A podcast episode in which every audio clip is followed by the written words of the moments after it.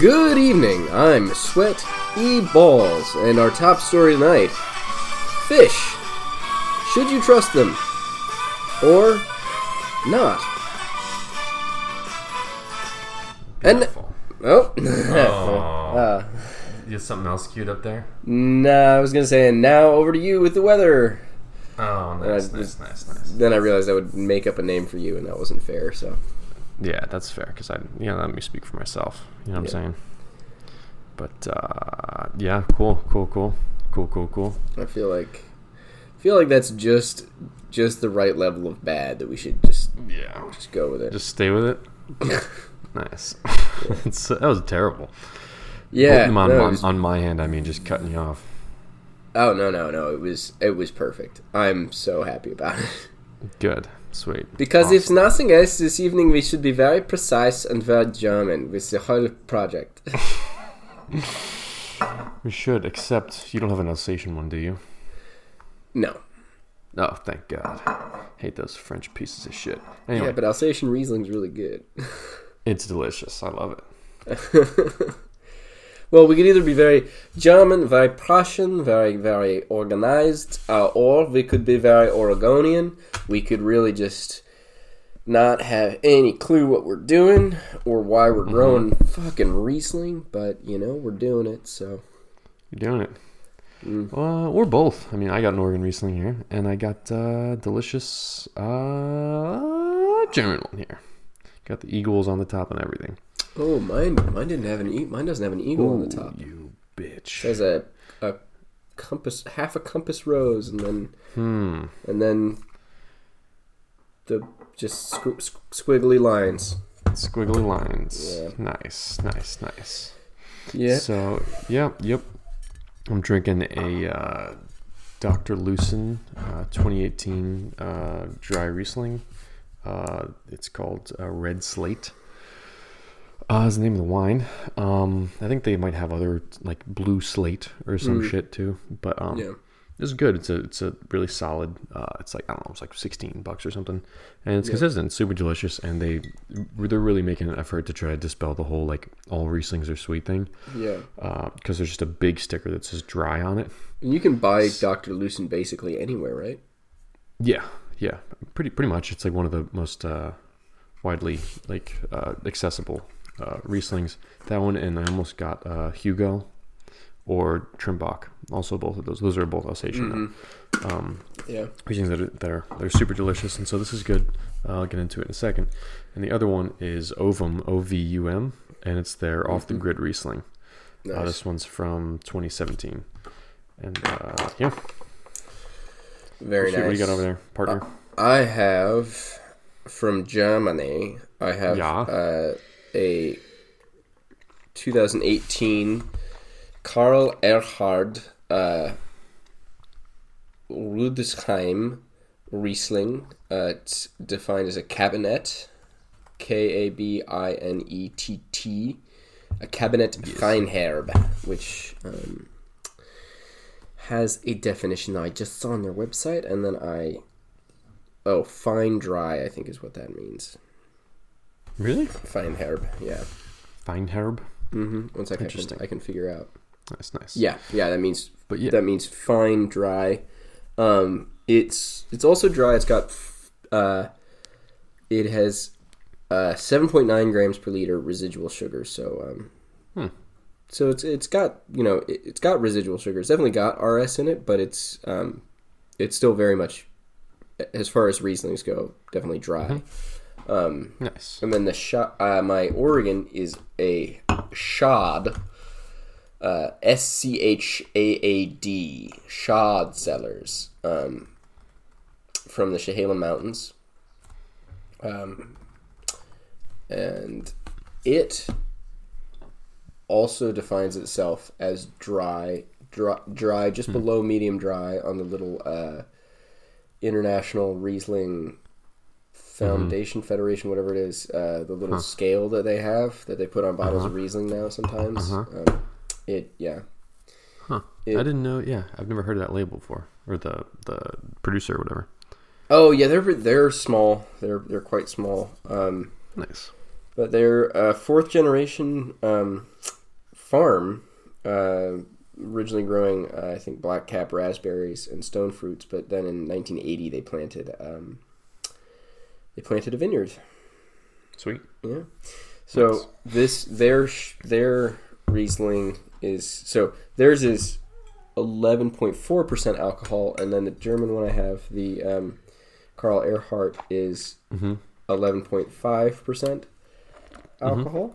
Mm-hmm. And I would guess that the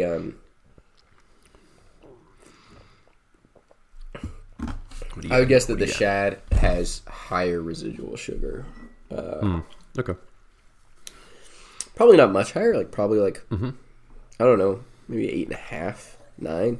Uh-huh. But I could also just be completely wrong. It could be lower and just be a relationship with the acid that is... Oh, maybe. There could just be less acid in it. Mm-hmm. Because the acid, I think it's supposed to be the total acidity of the Erhard is 7.6 grams per liter. So it's got it's got almost as much acid, as RS. So nice. And it's got that balance. Like it's got significant acid. I would be very surprised if the TA in the Schaad was as high. Hmm. Yeah. The Dr. Loosen I have is like 12% alcohol, and it's I don't know if it's bone dry. Sorry, dude. One second. Okay.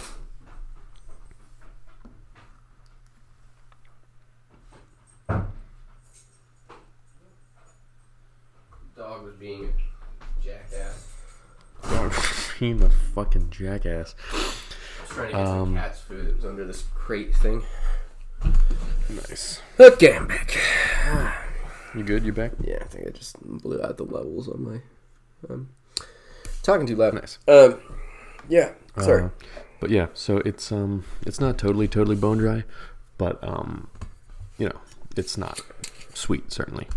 And then the Ovum is, it's got to be higher alcohol. Let me see. Yeah, 13.8, so almost 14%. Yeah. And it's, I'll go into describing it later, but before the aromas and shit. Mm. Which Dr. Loosen do you have? The Red Slate, 2018. Red Slate. Mm-hmm. Yeah, the Ovum definitely has a bit more RS, residual sugar, and yeah, it's definitely a bit more like richer. And so what's interesting is the Ovum's cool for a number of reasons, but I definitely see some oak, which you don't oftentimes see,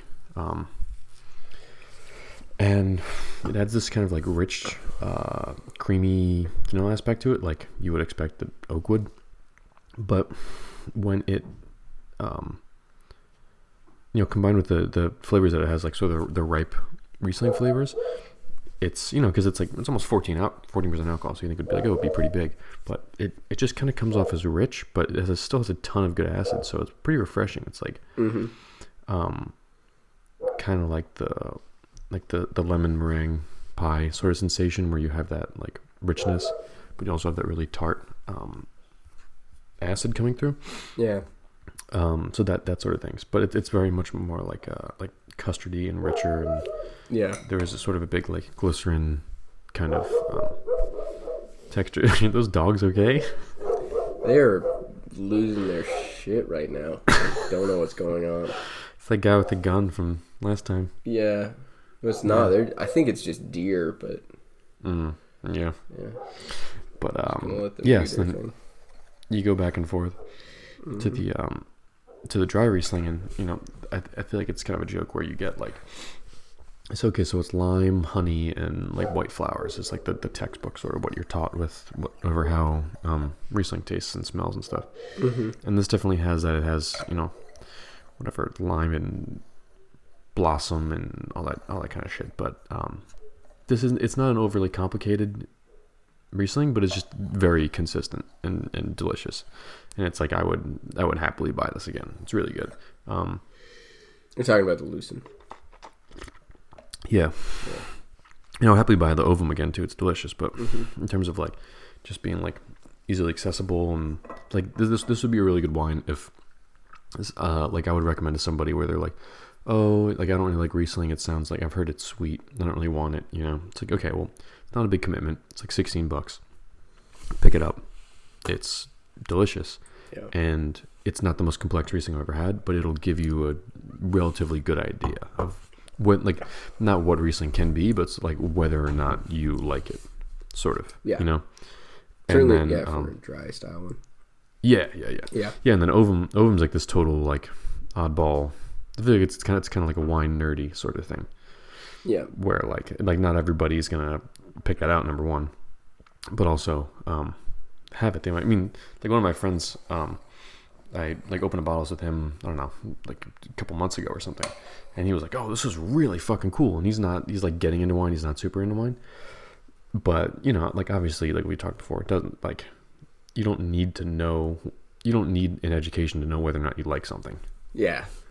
So he's like, yeah, this is delicious. And it's like, yeah, it is. It's like, cool. All right, you like Riesling, you like stuff with oak on it, like you like, because it's like a lot of different styles that are all together in this one wine. Yeah. So yeah. Also, it's from Rogue River AVA, which is cool.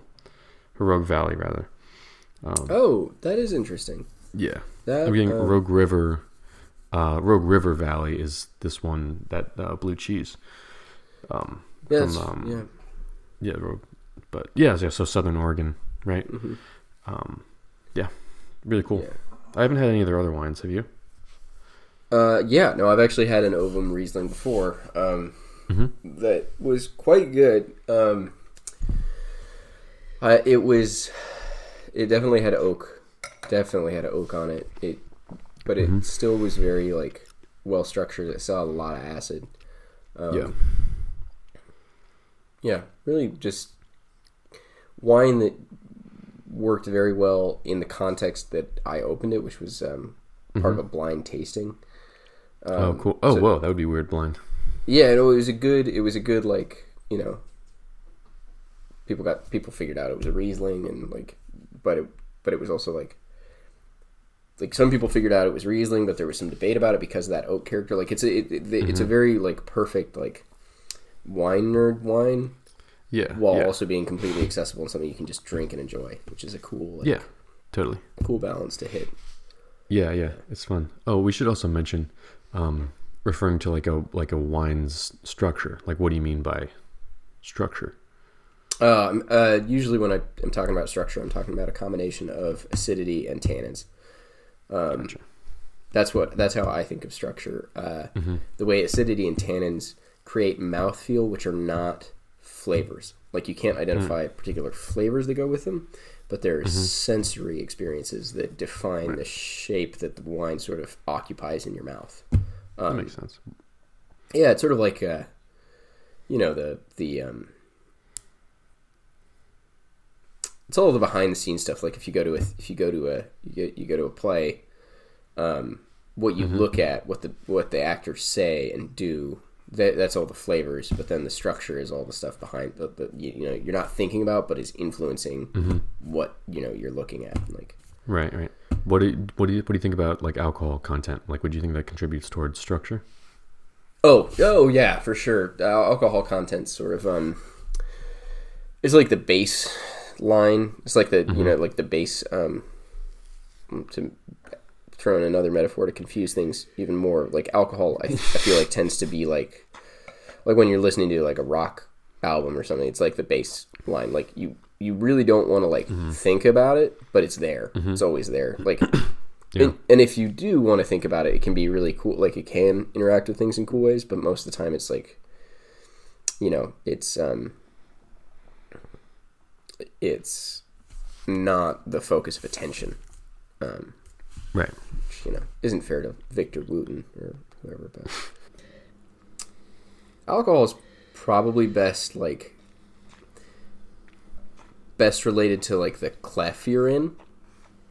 Like, whether you're in the bass clef or the treble clef, like it's like what, you know, what octave do you expect stuff to be played in, right? I would say that's where alcohol sits. Because if you have a bunch of notes, like if you have half of the Say you're drinking like a I don't know, a Cab Sauv that's really green or something. Like Cab Sauv should be a base clef wine, but they've just mm-hmm. There's way too much acidity and not enough like roundness and like tannin. So mm-hmm. your every note is being played, you know, basically in the treble clef. So it's like, well, right. So that's like where I think of alcohol in terms of structure is like alcohol defines sort of the landscape that you expect things to live within. And then,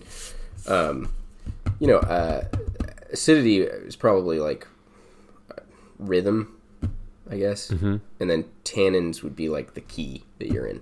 This is a very overwrought metaphor, but it's working for me. So the problem is like why, because I think we've talked about this, but like the nature of how people relate to their senses of flavor and smell, we move to synesthesia really quickly with wine, right? Because we don't have. I don't think culturally we have a huge sense that we should trust very deeply our perception when it comes to like describing what we're actually experiencing, mm-hmm. but weirdly, on the other hand, I think it's not quite it's not quite like music in that music there is like a structure out there of like there is, even if you can like even if you can simplify it and not need like modes and all that stuff, there is still mm-hmm. a system of math that's associated with music that you can go and learn, and you can learn the common language for it, and that can help right. you like listen to music and take it apart and understand it if you wanted to recreate it. But, you know, just listening to a song and then learning how to play it by listening to it. But then with wine, like that, being able to do that does not help you enjoy music. It can if you then like learn to play it or whatever. Like, I don't know. Enjoying music is still separate from all of that. It's still separate from learning that language. And wine's kind of the same way. Like it's still, like you were saying, fundamentally based on what you enjoy. Like what you... Mm-hmm. Because you can listen to, you know, like... You can listen to Led Zeppelin and be like, oh, I like that kind of rock and roll. And you don't know, you know... You're like, yeah, I like that, like, dark, broody, like, aggressive sound. And... you wouldn't necessarily need to, like... That's a good functional description of somebody saying, like, they like stuff in a minor key with mm-hmm. sort of a, you know, driving tempo that involves a lot of, like... a lot of kind of runs up and down the key that it's in. But, like, you don't need to have that terminology to be like, no, I like... You still know the mood. You still know your emotional experience with it. And the same is true with wine, where people can be like, yeah, I don't need to know... I don't need to be able to pick out exactly what the RS is in this, but I know that I like it because it's not sweet. Right. Which, the thing that I was going to mention a second ago...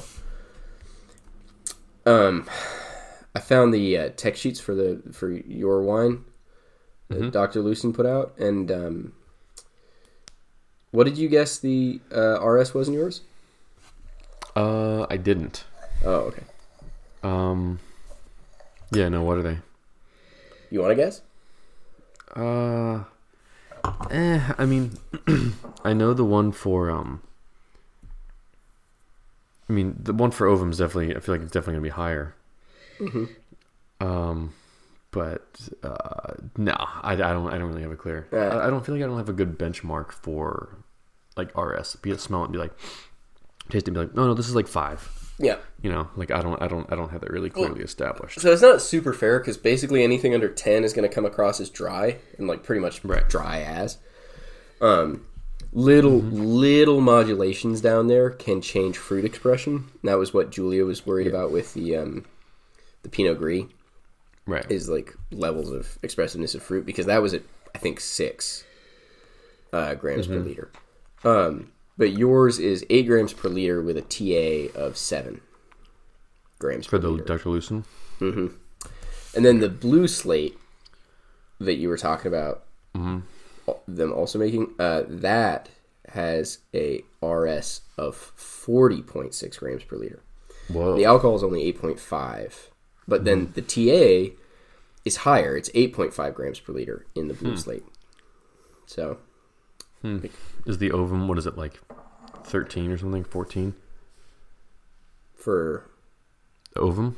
For RS? Yeah. Probably. I would. Oh, I thought you had the tech sheet up for that one. Oh, no. Sorry. I just had the tech sheets up. I went looking because Dr. Loosen is one of those producers that, you know, is big enough that you can find stuff like that on their wines. Oh, totally. Yeah. Like, they're, I'm glad you got a bottle of Dr. Loosen because they're I think people could probably find this Erhart one, but like they're just such a good benchmark producer. Like they're a producer that like, you know, what you're drinking is exactly the kind of wine that would be thrown at like a Somme taking their they're doing their blind wines. Yeah. I mean it's super straightforward, but you know obviously when you're doing a blind tasting, like everything goes in the window. You know, it's easy to be like, oh, this is Riesling when it's like someone tells you this is a Riesling, or when it's sitting in front of you, and all of a sudden you get handed a glass of like white wine. You're like, all right, what is it? You're like, oh fuck, I don't know. Yeah, well that's why Chardonnay is fascinating because Chardonnay can come off as so many different things. Oh yeah. Like that one really trips people up, but. Oh, yeah, this says 10 grams per liter RS for the 2015 Ovum. Yeah. So I imagine it'd probably be around the same. But yeah, it's definitely... Would you say the Red Slate was like 7? The Red Slate? Yeah. 8 grams per liter. Yeah. 8, basically the same as mine. Like I'm willing to guess our two wines are very, very similar. But we didn't even talk about... So Riesling... Well, the diversion into Yquem isn't the worst thing in the world because Yquem is made of Sémillon, and then the Sémillon is just vinified to make a dessert wine. So it's picked picked very, very late with very, very special there's a very special climactic condition that happens in the part of Bordeaux where Yquem exists that has to do with a fog that precipitates this noble rot version of Botrytis, which is very, very balanced and helps. Because there's this whole thing in grapes where at a certain point, bricks are not actually being produced. Like sugars are not being produced and added to the fruit anymore. All of the increase in sugars is happening through desiccation of the of the fruit. So the water's being lost and the sugars are just being concentrated, and Botrytis can concentrate that process and create this. Either it can just rot the fruit and look furry and be mold, or it can create this incredibly delicate, incredibly beautiful in color golden rot. It's called golden rot because it's or noble rot, but it's also called golden rot. Because I think it's also called goldenrod. It looks gold. It literally is this beautiful deep golden color that creates this really beautiful flavor that they wait to have happen in the Sémillon at Yquem to create that to create Sauternes. The same can be done with Riesling to create sweet Rieslings. Both of us picked Rieslings that are dry. So the one that I have, when it says it's a Kabinett, that relates to the actual sugar content in the grapes when they were picked, and just to that, not to how fully fermented through it was. So another thing that can be done is not quite letting the wine ferment all the way through, so you end up with something that's like 8.5% and has much more residual sugar in it. Wait, sorry, can I interrupt for a sec? Yeah, so there's a couple things I wanted to say. So Botrytis is the same, the same stuff you see when you think your fruit is going bad in the grocery store, when it gets like strawberries get like that fuzzy white shit on it. Botrytis, same thing. So what it does is it eats at and sort of decays the and creates holes in the surface of the like the grape skins, and in turn desiccates or dries out the berries, so reduces the water content. So then and then that can also as it proliferates develop these sort of flavors that are sort of, you know, more like candy ginger, saffron, these sort of richer flavors. So that's a separate thing. But then also with Riesling, there's certain categories. Like you'll notice there'll be like Kabinett, Kabinett, it'll be like Kabinett, Spätlese, Auslese, Beerenauslese, Trockenbeerenauslese, or ice wine is the sort of the highest one. But the Kabinett, Spätlese, Auslese, Beerenauslese, Trockenbeerenauslese are all designations for, as Boone said, the sugar content on which they're harvested, not on which the sugar content of the final sugar content of the wine. Yeah. So Kabinett and Spätlese can both say Trocken, T-R-O-C-K-E-N, which means dry. So you can have a Kabinett Trocken or a Spätlese Trocken. They'll just be at higher sugar contents when they're picked, so there'll be higher resulting alcohol contents in the end, but they can still be both, technically can, or theoretically can both be bone dry. But with Auslese, Beerenauslese, Trockenbeerenauslese, they will all have some sort of effect of Botrytis on them. Right. So they will all sort of possess that character. So when you go buy a bottle of Riesling, you know, there's all this German shit on it. How do I fucking understand this? And we can go into a different time how to analyze and understand German wine labels, because there is a lot of like intricacy and ridiculous. Probably just do an episode about that goes into it. Reading labels, because reading labels, all different labels. Or reading, exactly. And so it'll say Auslese, Kabinett. And so this is all for a certain category of German wines, but they'll say those things on them, and then based on that, you will know. So if it says Auslese, Beerenauslese, Trockenbeerenauslese, it'll be affected by Botrytis, and then Kabinett or Spätlese might be affected by Botrytis, probably not, but could be, and may or may not be sweet, depending on whether or not it says Trocken. And even if it doesn't have to say Trocken, it may say Trocken. See, German wine's a total fucking nightmare. So you have to sort of know by producer and sort of know bottle by bottle basis, because like either of us, we know a lot about this shit, and even us, like, I didn't know, was this Red Slate gonna be dry or not? Didn't know. It says dry on it in big letters. Bone dry? No, it still has a bunch of residual sugar in it, so you never know. Well, and for Riesling, I'd say you're in the neighborhood of what's considered bone dry there. Like, you're not. Well, it's not a. Yeah, that one doesn't say. Does that? I think it says Trocken. No. On the Red Slate? No. It just says dry in English. Just, there's this whole. Yeah. But this is not like, it's not like a brut nature. Yeah. Champagne. It's like, it's not totally dry. It definitely still has some residual sugar to it.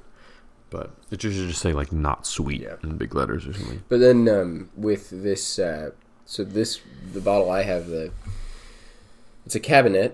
But then it below that says Feinherb, which translates to fine dry, which is, not Trocken, I guess. I guess it's some other designation, because it's got RS, but it's not much.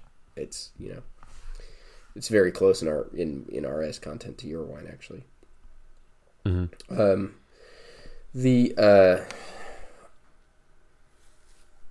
Completely lost that train of thought.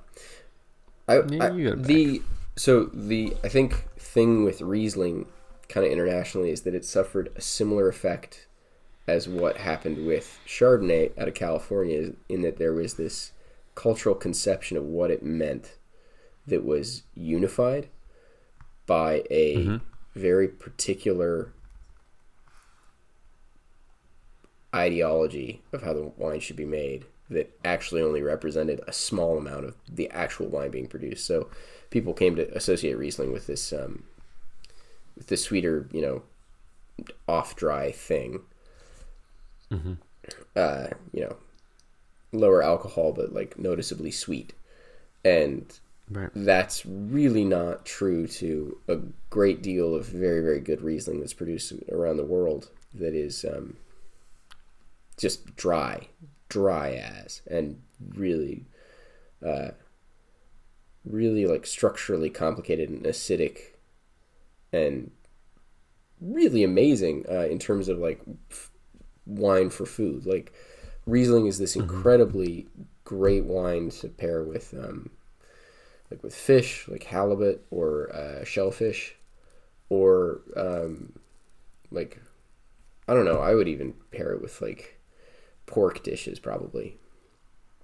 Yeah, you can go with anything. Yeah, honestly. it's just great drinking wine. Like it's just wine that you drink and you just want to keep drinking because it's like, you know, those really great dry Rieslings have that same like balance of acid to sweetness. Like there's a little bit of sweetness. Like it's like a really good glass of lemonade. The tension in the tartness there. Yeah, yeah. It's like, you know, hard to recapture when you're, you know. I mean, that's a whole other thing that like the way your brain holds on to sense memory of like taste and stuff. But like Riesling hits this very dry Riesling for me hits this very cool like emotional space of like a very sunny summer day kind of, you know. Yeah. Taste. Oh, totally. Or I wanted to. The flip side of that is you really have to be growing Riesling somewhere that it works, like that you can get that long late period where you can harvest at different levels of botrytization. And make selections of what you're... So in Germany, they use a different term than bricks, and I found it a second ago, but I've lost it again.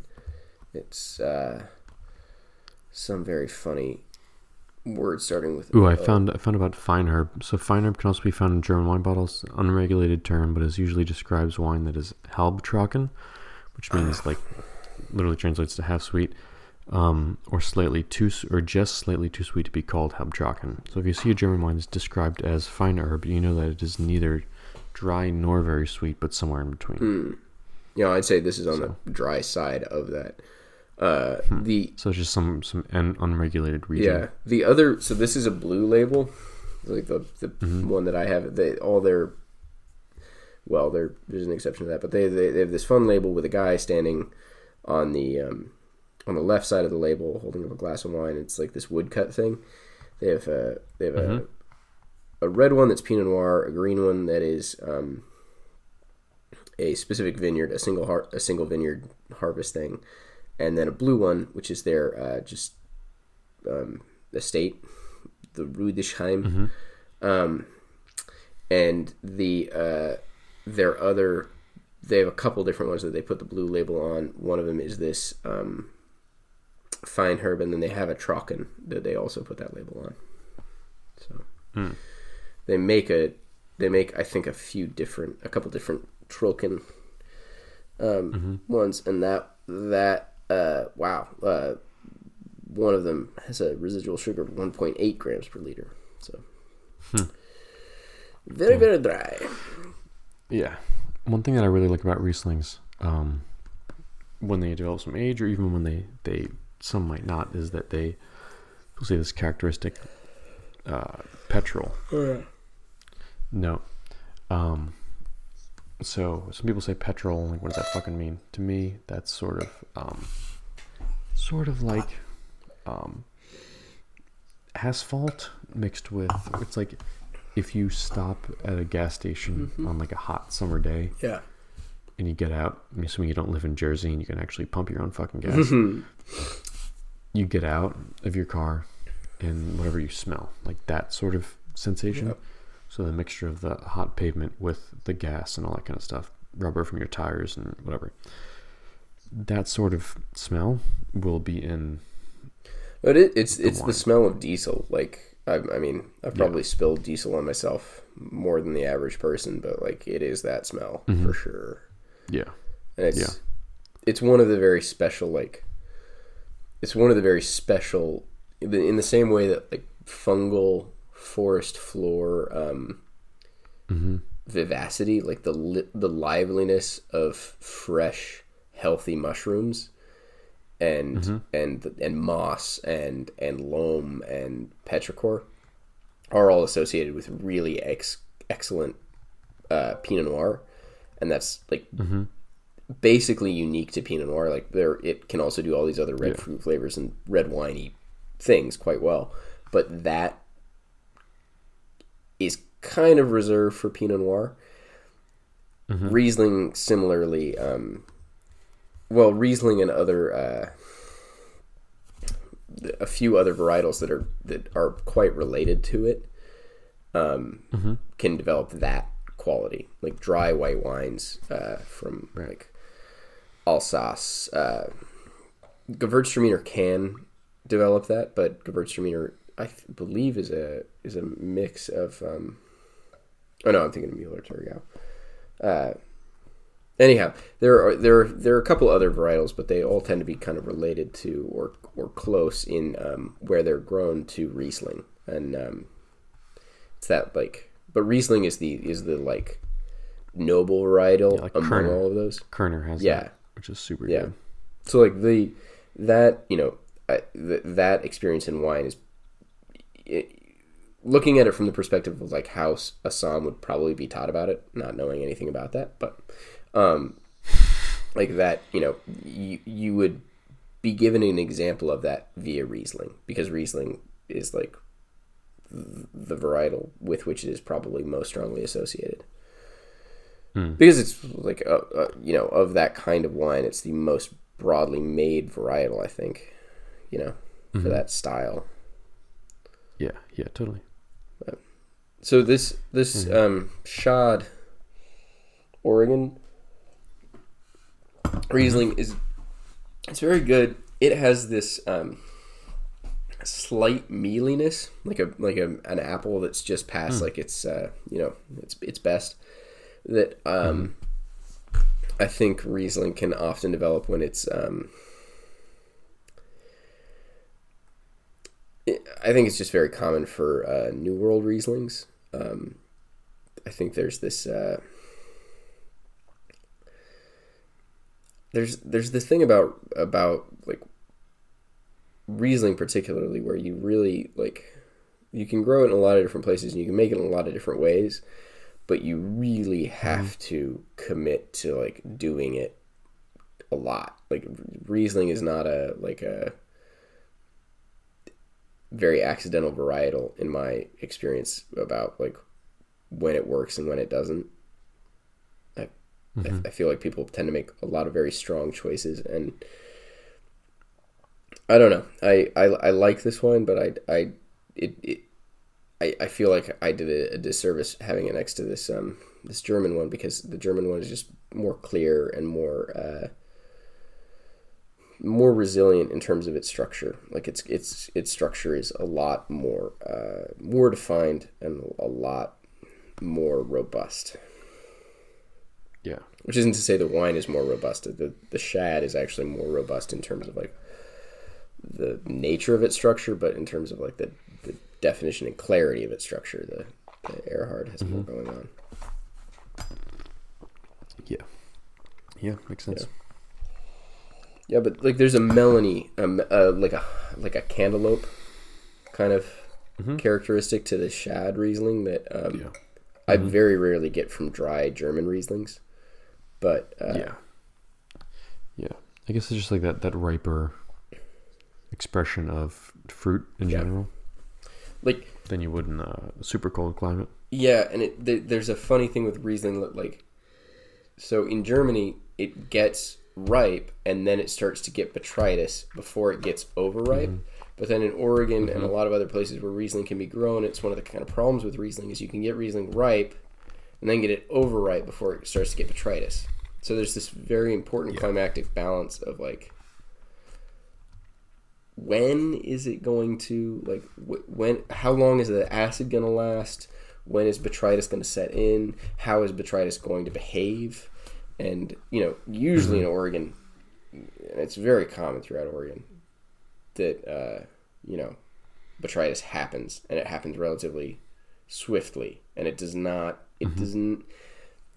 People make dessert wines in Oregon, and there are several that are good, but they're, they usually come from people who take the time to go out to their vineyard a lot, all the time, like a lot generally, and are very close to their vineyard and are watching very, very closely, because things happen very quickly because Oregon's so wet.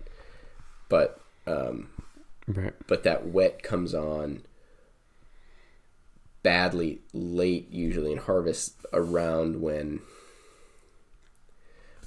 things usually have this chance to get very ripe before botrytis sets in. Botrytis isn't setting in when there's still acid in the fruit in significant quantities, at least in my experience. Like I shouldn't be saying any of this because I personally haven't grown Riesling, but I know people who do. I know places where I know people with lots of differing opinions about Riesling. I'm glad people grow it in Oregon. I think this is good wine. I'm glad that they're doing it, and it's a really cool expression. I think that as with most white varietals in Oregon, and there are extremes of this, but people need to trust the acid more. Like, I think people generally can pick. There's like, and this all has to do with, like, it's kind of like the cork thing. Like, there's this whole complicated arrangement of like labor and trucking and all of these logistical considerations around harvest that are really unfortunate, but that exist in Oregon's wine industry because, and in California's too, I'm sure, but that just exist because of the realities of sort of the market that all of these things exist in, which is pretty contrived, but also completely native to the structure of American business models and stuff, because we don't see wine doesn't exist as like a cultural as a cultural identity in America in the same way that it does in any European place. We're trying to make it be that, but it isn't yet. It's still just an agricultural product. But in Oregon, I think Pinot Gris is probably the best example, because people are like, oh, Pinot Gris, we'll pick it when it's at 23 bricks and we'll be good. And that is just the worst thing you can do to it. Like, if you wait to pick it when you think it's going to be at 23 bricks, you're probably going to come in higher than 23 bricks because of how all those considerations tend to work and how the climate usually starts behaving by that point, when you can get a reliable reading of a reliable sample of that. And anyways, usually with like Pinot Gris, which is much more widely planted in Oregon than Riesling is, you need more acid than will be in the fruit at 23 bricks. You will start to lose acid pretty quickly when you start getting the kind of desiccation that happens that can get something to 23 bricks. So I don't know. I would be interested in somebody who is picking Riesling at, say, 19 and a half, 20 bricks, seeing what they could do with that. Or does that be like, and there are people doing that, and the flip side is that you then end up with, something that takes the enamel off your teeth, as people like to say. Right. So. I don't know. Yeah. That was a whole useless diatribe, very specific to the Oregon industry, but people are growing Riesling out here, and it's good. It's very, very good. It's just like, it's the other thing that people, I think, need to keep in mind when comparing all of these things. It's like this Riesling I have from Germany, like the people making it are, I think, the second or third generation on their farm, maybe third, and it's been in their family for 180 years, maybe. That's what I read. Something like that. It's nutty. Nice. But then yours, like that's been in their family for 200 years. Yeah, 130 years. Which is like, that's a long time in a wine industry that's existed longer than that. And I mean, I'm losing steam. I am too, man. I'm just rambling. This wine's good, but I've drunk too much of it. Yeah. All right. Yeah, dude. All right. What do we go out on here? Stop. Pee-pee. Poo-poo. Pee-pee caca. Pee-pee. Pee-pee caca. Goodbye. All right. Goodbye.